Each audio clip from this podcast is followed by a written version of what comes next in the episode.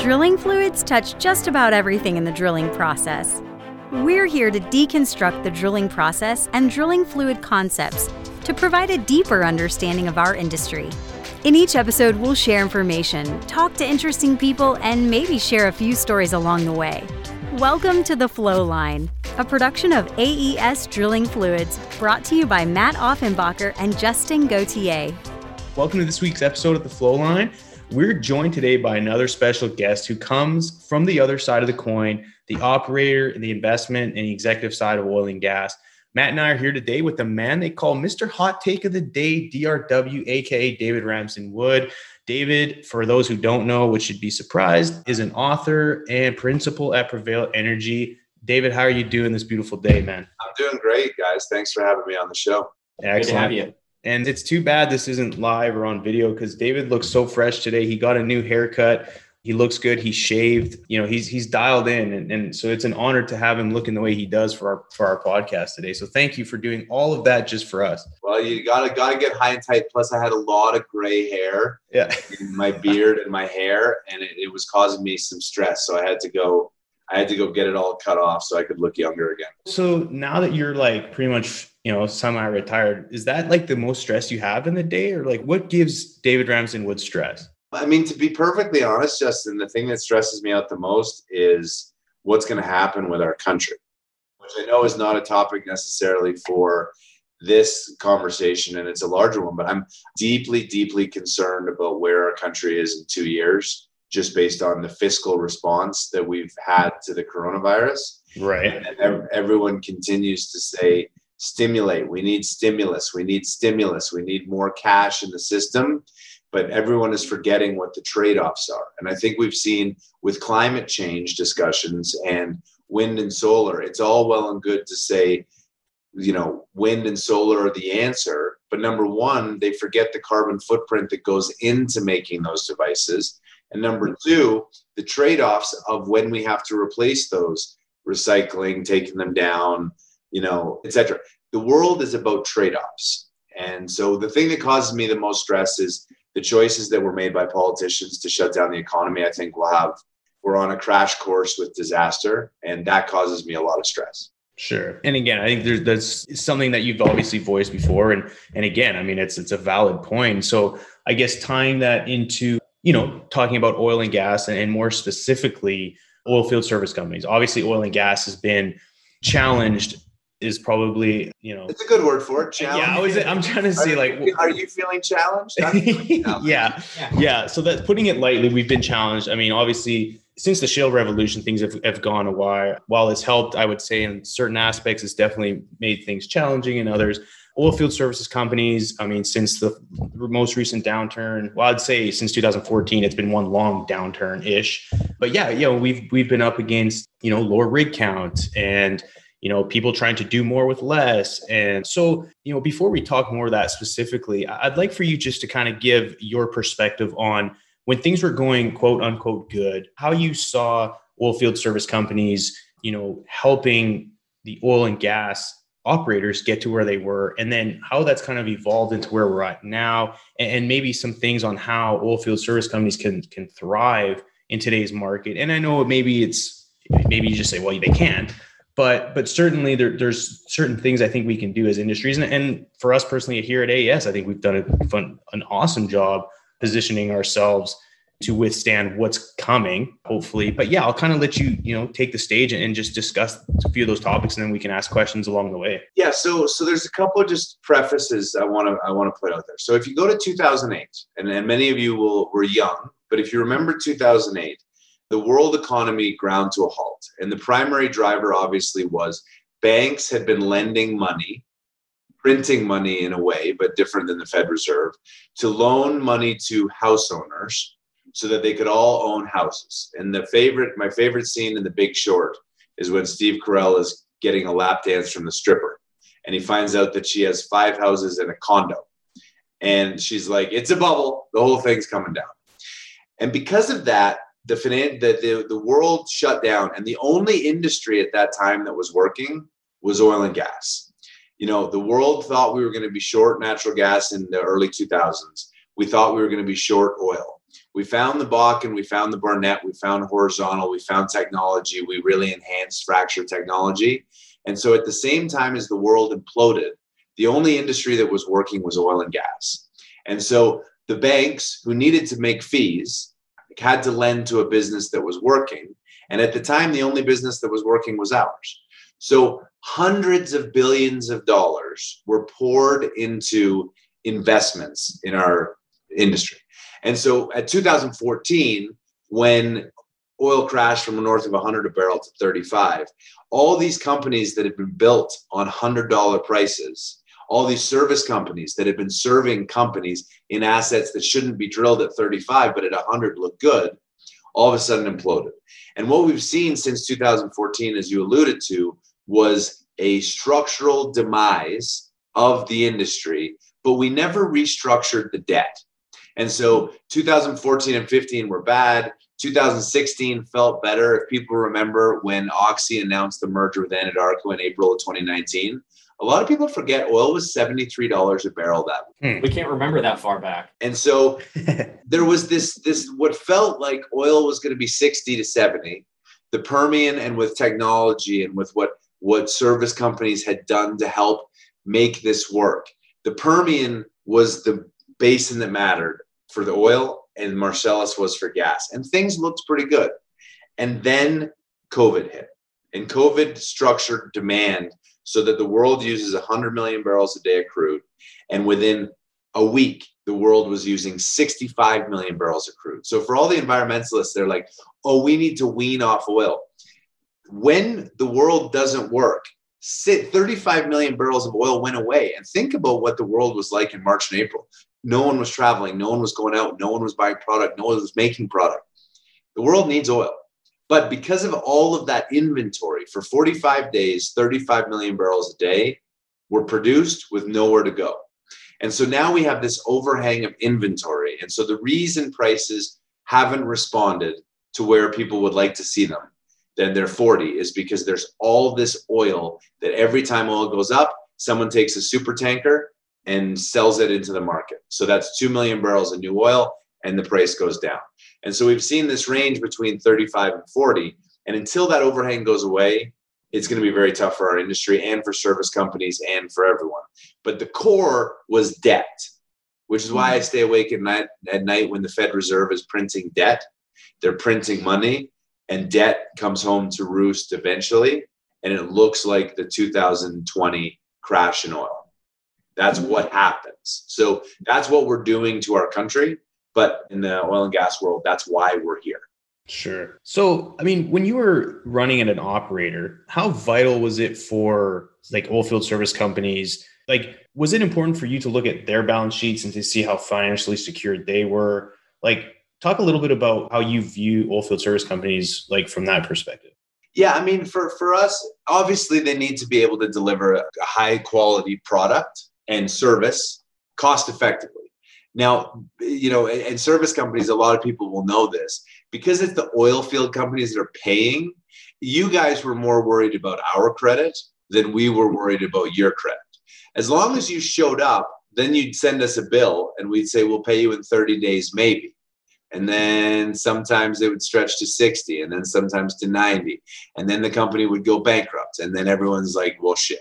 So did we look at the, the balance sheets? I mean, of course, but that was sort of governed more by the MSA and the quality of service, the quality of personnel, the technology they were evolving. Those were far more important choices than was the balance sheet. Gotcha. Well, it's interesting. I mean, I certainly see it, see it the same way. When we had a competitor that went bankrupt, and it seemed the the bigger companies that were using them were the ones who were probably the most upset, and it was simply because of the processes required to qualify a new vendor and supply chain sort of you know and their frustration and that sort of thing. But it wasn't we need to make sure that your numbers are really good before we'll work with you. And so i just i find it interesting that we're more worried about getting paid of course but the converse side is, is certainly not the same. Yeah. Yeah.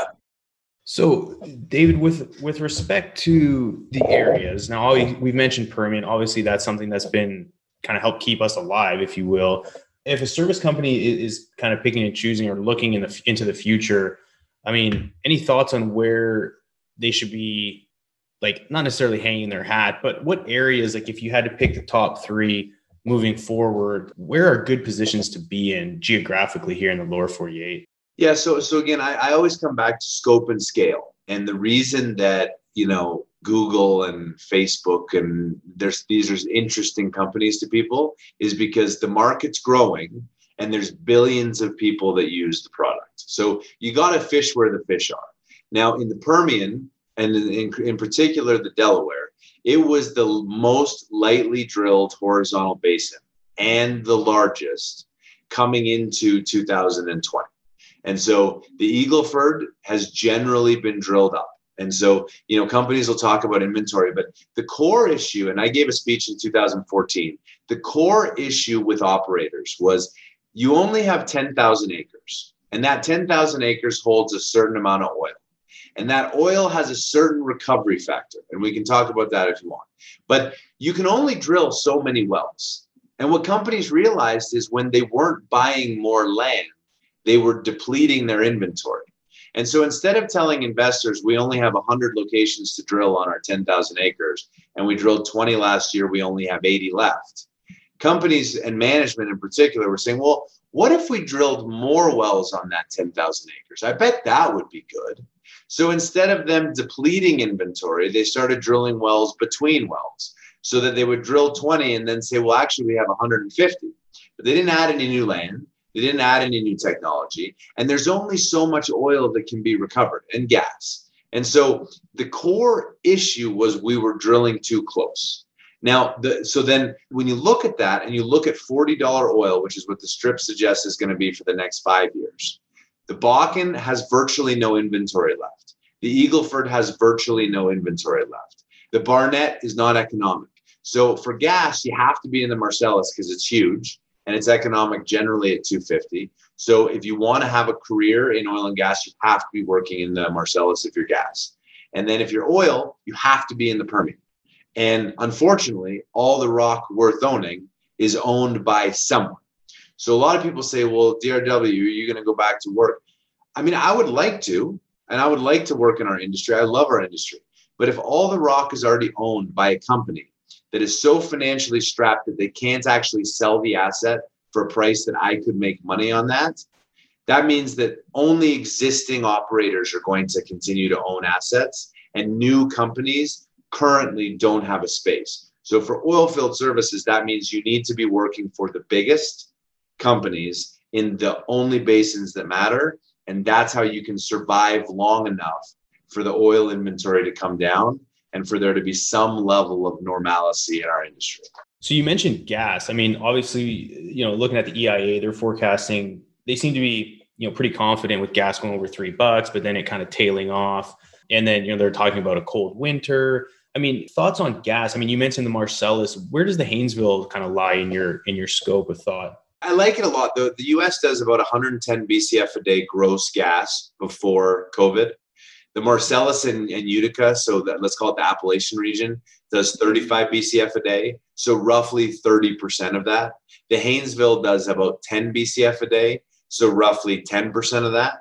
And then the Permian itself does a lot because for every barrel of oil produced, you get three to 4,000 MCF. So tight oil coming out of the Permian is like 5 million barrels a day.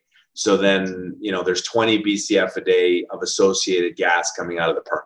So the Haynesville is good, but again, you have the major players, Comstock, who bought Covey Park, and a few others, but they're bas- it's basically very tightly held. And so again, for a new player to buy it, it's just not very big. So you have to be working for the existing Haynesville players. But for sure, it's 10% of the market you know, as technology and costs have come down, and as the ceramic, the, the market for ceramic sand really changed, there's a lot of sand, so it's cheaper. And that's obviously a high crush environment. And people are able to get away with white sand in certain cases too. With costs coming down, the Haynesville is interesting, but it's not really a growth region because it's kind of like tightly held and yeah. fully deployed. Right. So, what about, and I keep hearing buzz about conventionals and EOR. Where do you see those fitting into our future? So let's, I mean, let's think about that. A lot of people, especially the Twitter EFT universe, my favorite thing they say that is actually the stupidest thing they say is conventionals are coming back. No. The reason that she, that we thought we were short oil and gas when I started my career in 2000 was because we'd been drilling conventional plays since like 1880. And if you look at the United States post 1973, we had been declining in production every single year in oil going back to 1973. And so then we were trying to do water floods and CO2 floods and drilling bumps. But the business was a very high cost, high risk, bad industry. And the only reason most of us have had a career for the last 15 years was because the shale revolution gave us something that was new and growth oriented and technology and horizontals and a big land rush and a land grab and banks got in there with private equity and everything went crazy but we've now played that out. And so where do i see eor if oil ever goes to 80 and it will one day if oil is at 80 or 90 maybe eor would work on some of these wells. But at 35 and 40 there's oil in Saudi Arabia, Iran, Libya, Norway, Guyana, Suriname, everywhere in the world that is cheaper than EOR oil that we could produce in the United States. And so the laws of the market will just not allow us to invest in that technology until price comes up far enough, which means we've produced all of the world's 40, 50, 60, 70, 80 dollar oil and then that'll be a thing. So once the world gets scared, we don't have enough oil. But if you if you listen to the environmentalists, we can move totally to wind and solar. We don't need any oil. In fact, everyone should be off oil. And if we do that, then how do we get to a world where we need more oil? Like if you ask people 20 years ago if we'd ever get to 100 million barrels a day of demand, they would be like, "You're crazy. That's just never, ever, ever going to happen." So those are the dynamics that play, and why I don't really see EOR, and I certainly don't see conventional as a business. Could a family office in Kansas drill some bumps? Sure. But can Exxon go make a business? Can any company raise money around conventional? No, it's mom and pop stuff. Right. I think on the the EOR point, it's interesting just you know the conversation that SPE magazine, Journal Petroleum Technology, for any of our, our listeners out there, you know, they did a, an article probably, I don't know, I would say it was about a year ago, talking about how all of these unconventional companies were testing EOR, particularly in the Eagleford, what stages they were in the trials and that sort of thing. And then fairly recently, there was a follow up article explicitly about one operator saying they were walking away from it. And I think they even published a paper with kind of their findings and that the economics aren't there with the, you know, our conditions. It's not worth spending the money. Well, think about it. Just so if all of the oil, and, and this is a true statement, the recovery factor from solution gas drive. So if you think about a can of Coke, so this is the reservoir engineering of what we do. If you shake up a can of Coke and open it, you're going to get sprayed. But do you get sprayed with 100% of the Coke? No. You get sprayed with about 10% of the Coke. And the reason is because the gas bubbles are expanding once you reduce the pressure on the aluminum can. That's what's going on in a reservoir. So, solution gas drive, which is the primary mechanism for the production of all of these basins, is approximately 10% of the oil in place. EOR is then trying to go in and add artificial secondary recovery. So with a can of Coke, if I tip it over like this, that secondary recovery, I can get more. So they've been studying injecting gas and miscibility and adding pressure and adding water. But think about the mechanism of what fracturing does. Fracturing doesn't make the rock better, it makes it like a super highway. And you crack the shit out of it and no one knows where those fracks are going. They go everywhere. They hit wells beside you. They hit it's, it's you know my favorite term that made no sense from 2009 10 11 when we were doing this was the rubbleization of rock. This, we're fracking we're rubbleizing it. Okay so we're rubbleizing very tight rock and now you want to go inject gas and water into the cracks and you think you're going to impact the rock that you didn't rubbleize? No. So, of course, the mechanism doesn't make any sense. But in order to do it, even if you're stripping a little bit, you need such high oil prices to justify the compressors, the pumps, the corrosion, the infrastructure, everything, which is why I say it's like an $80 game. It's not, you know, and for EOG, it makes total sense. EOG will be one of the last companies standing because their balance sheet is so good. Pioneer, unless they get bought, Pioneer will be one of the last companies standing. And they have huge assets. And at some point in the next 50 years, maybe oil's 80 and they have to figure something out. So it's worth testing. But it's not going to happen in our career lifetime, in my opinion. So I'm not at all surprised by what the what companies walking away from you are at this point. And I, I, guess tying into another one of your comments, you know, I have a few friends and, and we talk about, you know, engineering, understanding, eh, as you've mentioned, like a lot of these issues aren't as simple as, oh, we'll just use solar panels. Like it's that easy. We'd have done it already if it was that simple. And like you said, everything has a trade off. And in fact, these conversations are, you know, the reason no one's fixed it is it's complicated, besides all the other noise. And you know, when we talk about about green energy and and that sort of thing, I guess I was just curious. You know, you hear the money moving towards a lot of that stuff because it's attractive, and my investment friends say, "Well, it's attractive. I just can't make any money off of it, short of the fees," which sort of ties back into because so many people seem to accept the notion that, oh yeah, we'll just we'll get a couple of you know wind farms and fix all this with with a few battery powered cars. Do you see another wave of possibly financial mismanagement and kind of kind of something that brings us all back to reality i mean so so matt yes and also no and and i so i think covid to me was probably the biggest single event that people should sit back and think about and say do i really understand the world in which i live and by that i mean economics finance and money if you ask most of your friends do most people manage their own money? Do most people know what's in their 401k? Do most people know how to value a company, read a balance sheet, or do or understand what the role of the Fed is, what printing money does, and how the economy works? The general answer, and, and so I'd ask listeners to just think about that. Do you truly understand it? The answer is probably not, which means that a whole bunch of people who have a whole bunch of money give their money to people in New York. Those people can only make money by spending your money and then they make fees. Their whole business model is how do we move? Matthew McConaughey and Leonardo DiCaprio have the greatest scene in a movie in The Wolf of Wall Street, where Matthew McConaughey is like, well, see, what we do is if the stock goes from 10 to 20, I don't care because I'm just going to sell that stock. I'm not going to let the client have their money and go spend it on something else. I'm going to take that money and I'm going to put it over here. And then it's going to go and then I'm going to get fees. And then I'm going to go from here I'm going to put it here and it's going to go. And then if it goes to zero, I don't care because I've already been paid.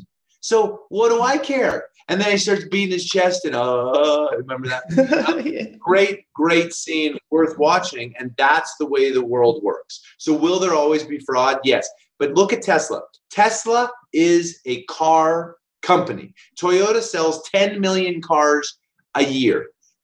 Tesla sells 500,000. Tesla makes profit selling carbon credits to other car companies. That is the only way they make a profit. They don't make profit selling cars. They trade at $350 billion, which is larger than all of the other car companies combined. And they have 25 billion in revenue, which means they trade at 13 times revenue. It is unbelievable. And yet people still buy Tesla. And then people say, well, I'm betting on Elon's brain because it's not a car company. It's a battery. It's a growth. It's a tech. It's an AI. No, it's a fucking car company. And it's now worth $350 billion. But people continue to buy it. Yeah. Well, it's one of those. It's it's interesting. I've I've had similar conversations with friends, maybe not with as much colorful language, but there was certainly some involved. And I mean, it goes to know. I, I think goes to show, I guess, how how so much of this riding the wave we're we're either uninformed, either because it's. I mean, for me, sometimes it's too complicated to understand. Other times, I don't take the time. But at the end of the day, there there are people that do, or and you know, unfortunately, sometimes they may not have your best interests in mind. It's all about money. So the green, the answer to the green is it's all about money. They want, they want to invest $2.5 trillion in new infrastructure. And you can imagine that the profit margin on that is going to be 40%. So someone is going to make a trillion dollars, just like Jeff Bezos did with, with Amazon and, and like Mark Zuckerberg did with Facebook. So, number one, someone is going to make a trillion dollars. And when there's a trillion dollars, there's a lot of politicians that you're going to put money in their campaigns so they get reelected, so they can do book tours and then they can be rich. So, that's number one. And number two, carbon taxes are not really about reducing consumption, they're about another market where people can buy and speculate on things. So you're creating another commodity market that someone will control and make trillions of dollars. So, like, make no mistake, if we truly wanted to solve climate change, 74% of the coal fired generation, electrical generation in the world is in Asia. Coal is worse as a CO2 polluter than any other thing we do to make power. We should be installing wind and solar and natural gas fired plants in China. But Greta doesn't go to China. American companies don't go to China because we can't control the market there and we won't make any money. So we focus on the US and everything we're doing bad. Livestock creates 14.5% of the world's CO2 emissions. Why don't we have vegetarian Wednesdays? Well, because farmers would get upset because we wouldn't be killing 9 billion chickens a year and the meat industry is a real thing. So we don't really want to solve climate change. We want to create markets for people to make money. Yeah. So talking about making money let's talk bp a little bit. And by that i'm referring to you know they've come out and they make a strong stance on investing more in renewables while slowly scaling back on fossil fuel production. I mean they recently came out and said they plan on cutting 40% uh, their production by 2030 to help meet its net zero emission goals and then they want to invest 5 billion per year on renewables. I mean where's their business model and where do they actually think that the yields on what they're doing and while scaling back fossil fuels is good? Or like what are they trying to, what do you think their ultimate objective is other than like being good stewards of the industry and filing you know and, and following the paris agreement and, and being that world? Like what do you think about that? So i mean i think that to understand that you have to understand europe and Europe is much more concerned about climate change than we are. They have much higher gas taxes, you know, Germany, France, like, and, and there's an entirely different dynamic than is the US. But BP lives in that world. Now, what is my view? And someone said this when I did my MBA, and at the time I laughed. I wrote about it in my book. But his view was companies should exist until someone else does it better, and then they should die. That is the creative process. BP is not known as a particularly good operator. BP's stock has fallen dramatically every single year going back as long as either of us could remember. Basically, Macondo in 2010 or 8 or whenever that was. So BP isn't really a good oil company. And somehow they're going to take the cash they generate there to become another company that arguably they're not going to be very good at either. And so shareholders are going to let this company like squander their money on different investments. Maybe BP will figure out how to be a great wind and solar company. But my view is a wind and solar company is probably going to be the best wind and solar company. And so BP should die.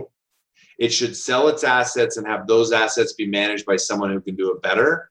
And then a wind company or solar or whatever should do what it does best. Like Amazon was the best online retailer. That's why it's the biggest. Wasn't the first, won't be the last, but it's sure the biggest because it's the best and most efficient. So in oil, the stage that we're going to go into is the destructive phase where bad companies are destroyed and broken up and good companies take those assets and do better with them. I don't think BP has a chance at a better business model. So I would not be a shareholder in them. And I don't truly know what their management is doing. But again, I don't run that company. Sure. I hear you. Well, let's bring it something a little bit more closer to home here. You know, pre COVID, you know, the big three letters was something of a hot topic ESG. It slowly went away. I'm starting to see more on it now, you know, and the, the challenge is always, well, how do we measure it? And, you know, investors aren't going to, you know, continue to throw money at companies without a good ESG program is that something that I mean, out of the three letters, where do you see the the actual challenge or or the problem with it? And and by that I mean, do then service companies? I mean, you're starting to see I think, you know, a lot of the big service companies sort of following suit. Is that something that's going to continue to sort of be a priority, do you think? And, and how do companies facilitate that change? So, I mean, I think this is the way I, I have a couple answers for that. So, ESG, environment, social responsibility, governance. Clearly, we've seen a lot in the world for the E, and we've seen a lot from the S. And so companies will come out with their sustainability reports and they'll do these great studies and they're amazing. And they hire consultants and the management team has meetings and they talk about it. But we all know we produce a product that people put in their cars and burn. The United States burns 20 million barrels a day of oil. And of that, 70% is transportation. So sure, the oil company can produce it a little bit more economic, like more environmentally responsibly, but it's the driver of the car that's actually creating all of the emissions. And so do investors really care about oil and gas companies with the E and the S? I believe it's a G problem. And the G problem, I will give two examples. Number one, the day before Anadarko accepted a takeover offer, they changed the executive compensation for the top members of that team. And they ended up getting, if my recollection serves, $300 million for their great work. Now, one could say, given that they sold Anadarko at 73 a share, and today, if it existed as a standalone company, it would be worth probably 10 maybe they deserved the $300 million because they were very, very bright and they sold the company and saved shareholders. But the fact that the Anadarko board approved that change in compensation before a takeover and took $300 million worth of value out of Anadarko shareholders' pockets and put it in the pockets of management makes it a G problem. Brad Holly, a friend of mine, I've worked with him in Anadarko, a lot of people say a lot of things. I really like him. His board, four days before bankruptcy, gave him and his management team, but him in particular, a $6.4 million bonus. And the explanation was he is so essential to the ongoing of the company, he must be paid this. The board approved it.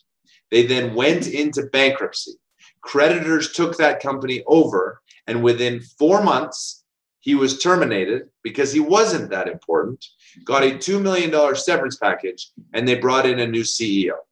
I've just given two G examples that is the reason our industry is so hated. Now, every industry has the same issues, but this in particular, at a time when share prices like Chesapeake have gone down 99.9%, and the senior executive CEO took $100 million out of that company for that performance, is crazy. The last reason we're not getting investors back is fundamentally every oil and gas company in the United States is overvalued. And remember when I told you bankers only care about money? If they could sell their grandma for a nickel, they would. So if they thought that they could make money in oil and gas, they would. But they can't buy stock because all of the stocks are so overvalued, they're going to go down. And so that's why we don't have any investors and it has nothing to do with ESG, though it does give management a lot of things to talk about that aren't their falling stock price. Hmm. Do you see the same problem on the service side? I mean, at the service side, again, because you guys are trying to get work from these companies, that the, there will be a selection. So, for example, you remember when the, the electric frac fleets were going because people were trying to reduce emissions, especially in Colorado. So I think an electric frac fleet was $60 million to build versus like a hydrocarbon, like reciprocal pump. One was, was like 24. But companies felt like if I make this investment, a company like EOG might use me because my emissions are lower. So they would do that on the margin. But again, it's the companies that make the product. So they're the ones who create the emissions through production, but it's the consumer that makes the emissions through everything they do every day. And so, again, I don't see ESG as anything more than fluff where management can give themselves a pat on the back and have meetings about ESG. I just don't see that's not important. It's just to me. Now, public companies can't come out and say this. Everyone say, oh, David's being bad. It is not important making money is the purpose of an organization. So this social justice, wear a t-shirt bullshit, they're only doing it so customers will choose to go there over somewhere else. And they think that the business model of letting people wear Black Lives Matter t-shirts at Starbucks will bring more people in to the store than it will have them not go to the store. But if you look at the NBA and their very pronounced social justice campaign and the ratings of the NBA playoffs, one would suggest that sports fans just want to watch sports. And I would hmm. suspect that their social justice shit on the court and on the jerseys and all the things is going to go away because otherwise fans aren't going to pay and LeBron ain't going to make a $100 million. Yeah, they just said actually that they were going to next year keep it off the court. I can't remember how they expressed right. it. Right. So sh- shocking. So we're, we're really interested in social justice, except we're actually really busy interested in making money. And so when social justice doesn't pay the bills, we're going to go back to playing basketball because that's what people are paying for. Right. Well, speaking of paying for things, David, I bought your book and I really enjoyed it. And I had some follow up questions on it just because one thing I really appreciated is you don't have to be a guru of any kind. The language is just candid. It gives some great advice on, you know, almost like a memoir on, on just life experiences, ways you can learn lessons. And especially, I think folks in business, you know, what they quote unquote teach you in MBA school or, or what have you. I don't have an MBA, but I have lots of friends who have, and just kind of the cold hard truth of, of some realities. And, anyways, I guess, is there anything with respect to your book? Do you, do you feel like, I know you've made some updates, but do you feel like anything in your philosophy has changed since the latest and greatest, or anything you wish you could add or maybe even take away? So I made a very distinct choice because, as you know, I wrote that book in 2012 and 2013 as part of my journey. And I think that people who might follow me on LinkedIn or Twitter or, or like, there people see different sides of me. Clearly on Twitter, I'm more combative because there's a lot of anonymous people that come at me and I just I like to fight apparently. On LinkedIn, it was more of an education platform. The book was a very candid journey and those were the lessons I learned through there. So I stand by them. What do I wish that I had done earlier in my career that would have made me more effective? I wish I'd hosted a podcast. And if I were to run an MBA class, the class would be on listening. And as you guys know from hosting a show, and I know from hosting a show, is that the most interesting conversations is not when you're waiting to talk, which I would I would admit in my career, I knew what the vision was. I knew what we were going to do. I knew what we were going to buy. I knew what it was worth. And I didn't really care. Like, I was like, we're just going to go there. So I wasn't like getting input a lot of times.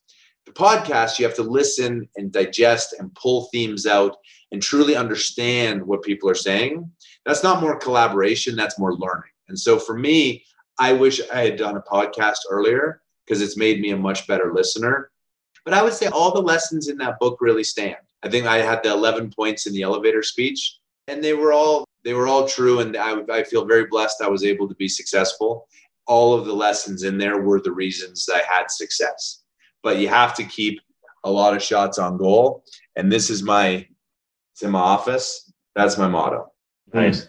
that sounds true. And I know I'm sure you probably preach that to your kids every day. Yep. Never, never, never give up. You got to be in the game to get the win. And you can get your face beat in a lot of times. And like, again, on EFT, and, and my, my favorite is, well, you've only had one win. You're so lucky. Well, I've had one and you've had none. So, okay. also, I was in the industry for 20 years and I took a lot of shots. And and I am also smart enough to know that right now the environment is not conducive enough for me to risk taking a whole bunch of my own personal net worth to go do it again to prove that I can do it again because the environment is totally different. And, and as I've told, told many people, I am short E&P for the reasons we described. So assuming that I'm correct, then that would be my second win was that structurally I identified that it was a money loser, not a money maker. I bet on the losing and I made my second win by being short the industry that I love because it isn't working right now. So, but anyway, those that would be the expansion of the book. But Matt, no, I, I stand by it, and, and I, I, like your content. It's a journey. It was a journey for me, and it was whatever came to my mind. I say oh, I know one of your hot take of the day post recently was to one of your bosses. You changed changed the names of everybody, but it was just kind of cool to get even a little more context and especially you know, I'm 15 years into my career and you kind of start remembering those people that were, you know, just very influential in the way you think or the way you see things. And people maybe you wish you would have met earlier or you were too dumb to listen to them by then. So you're glad the timing worked out. And so it just, it's cool to see that chronicle and, and it's very relatable.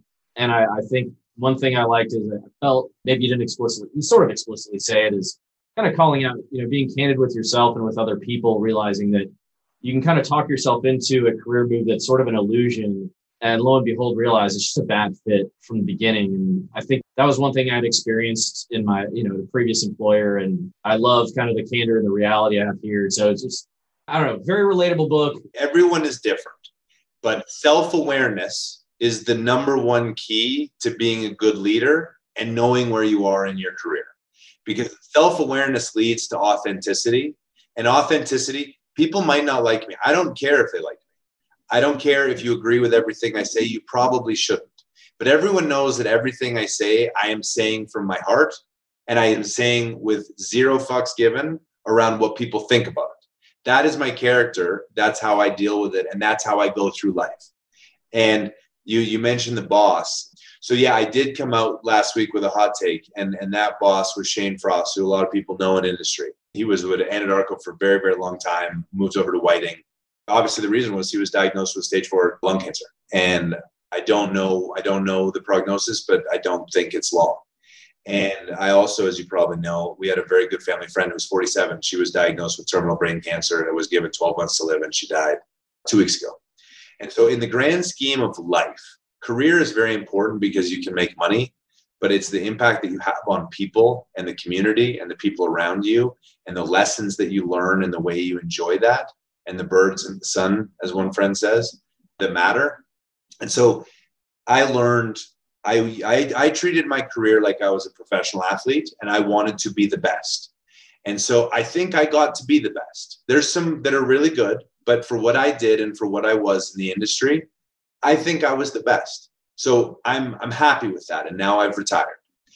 But it was the people that I met along the way that gave me all the joy. And, and I, I wish I had stopped and taken maybe lit, smelled the roses a little bit more along the way because I probably would have ended up getting there faster if I'd been a little bit more self aware. And I think that's a great spot to close yeah. with, man. I mean, I, I don't think you could top that. So, man, it's been an absolute pleasure. I want to respect your time. I would say if people want to get to know more about you, get on LinkedIn, but not right now. obviously, you know, so, but no, tell the listeners because you have obviously the website, the newsletter each day, or, you know, the commentary. So just give a quick plug on. Yeah. On- so just, just if you want to follow me, obviously LinkedIn deplatform me, which is on the website as to why. But you can go to www.hottakeoftheday.com. All my contact information is on there. All the historic articles I've written over the last two years. The podcast, we're on episode 76 or so. We've had some great guests. So you can check that out and, and just stay in touch and, and check out the book and, and all that stuff. But guys, I, I really appreciate the opportunity to come on and to your listeners. You know, my goal is to be helpful. And so, to the extent that I can be helpful in helping explain things that you might not understand, I might not understand them either, but I'll sure try. So please reach out and connect and let me know how I can help you. Awesome. Well, David, it's an absolute pleasure. Keep doing what you're doing. For all the listeners out there, appreciate the support. Please subscribe and leave a review. And with that being said, take care, everyone. Thanks. See take boys. care. Thanks, DRW. Thanks for listening. Please tune in next week for another exciting episode of The Flow Line. And remember, may your returns always be full and your trips always smooth. Views expressed in this program belong to participants and not their employees. The program is for informational purposes only and cannot take the place of seeking professional advice. Copyright AES Drilling Fluids.